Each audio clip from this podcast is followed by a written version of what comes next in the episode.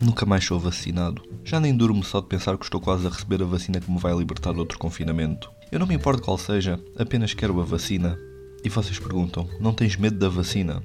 O único medo que eu tenho é não haver vacina suficiente para mim. Eu vou chegar lá e vou pedir uma de cada: Pfizer, AstraZeneca, Johnson, a russa, a chinesa. Eu não quero saber, quero todas ao mesmo tempo. Só quero que me espetem a seringa, seja nos braços, pernas, olhos, olho do cu, não quero saber. Só quero estar vacinado porque já não aguento outros três meses fechados em casa com a minha família. Não tens medo da trombose? É um mal menor. Porque se tiver uma trombose também é da maneira que deixo de estar três meses fechado em casa com a minha família. Eu gosto das teorias que eles arranjam sobre as vacinas. Eles usam as vacinas para saberem onde estamos o tempo todo.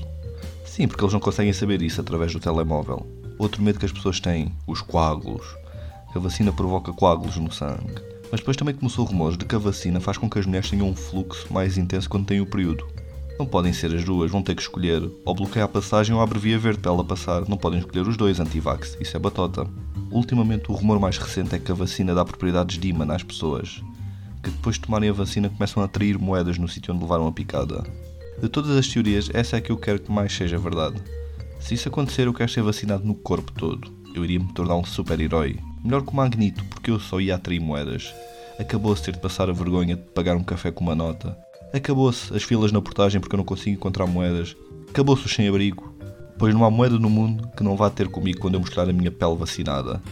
Eu sei o que vocês estão a pensar, mas tu mostrares a pele e todas as moedas do mundo vão na tua direção, em princípio morres. A resposta é sim, mas mesmo assim é melhor do que estar fechado em casa com a minha família durante 3 meses.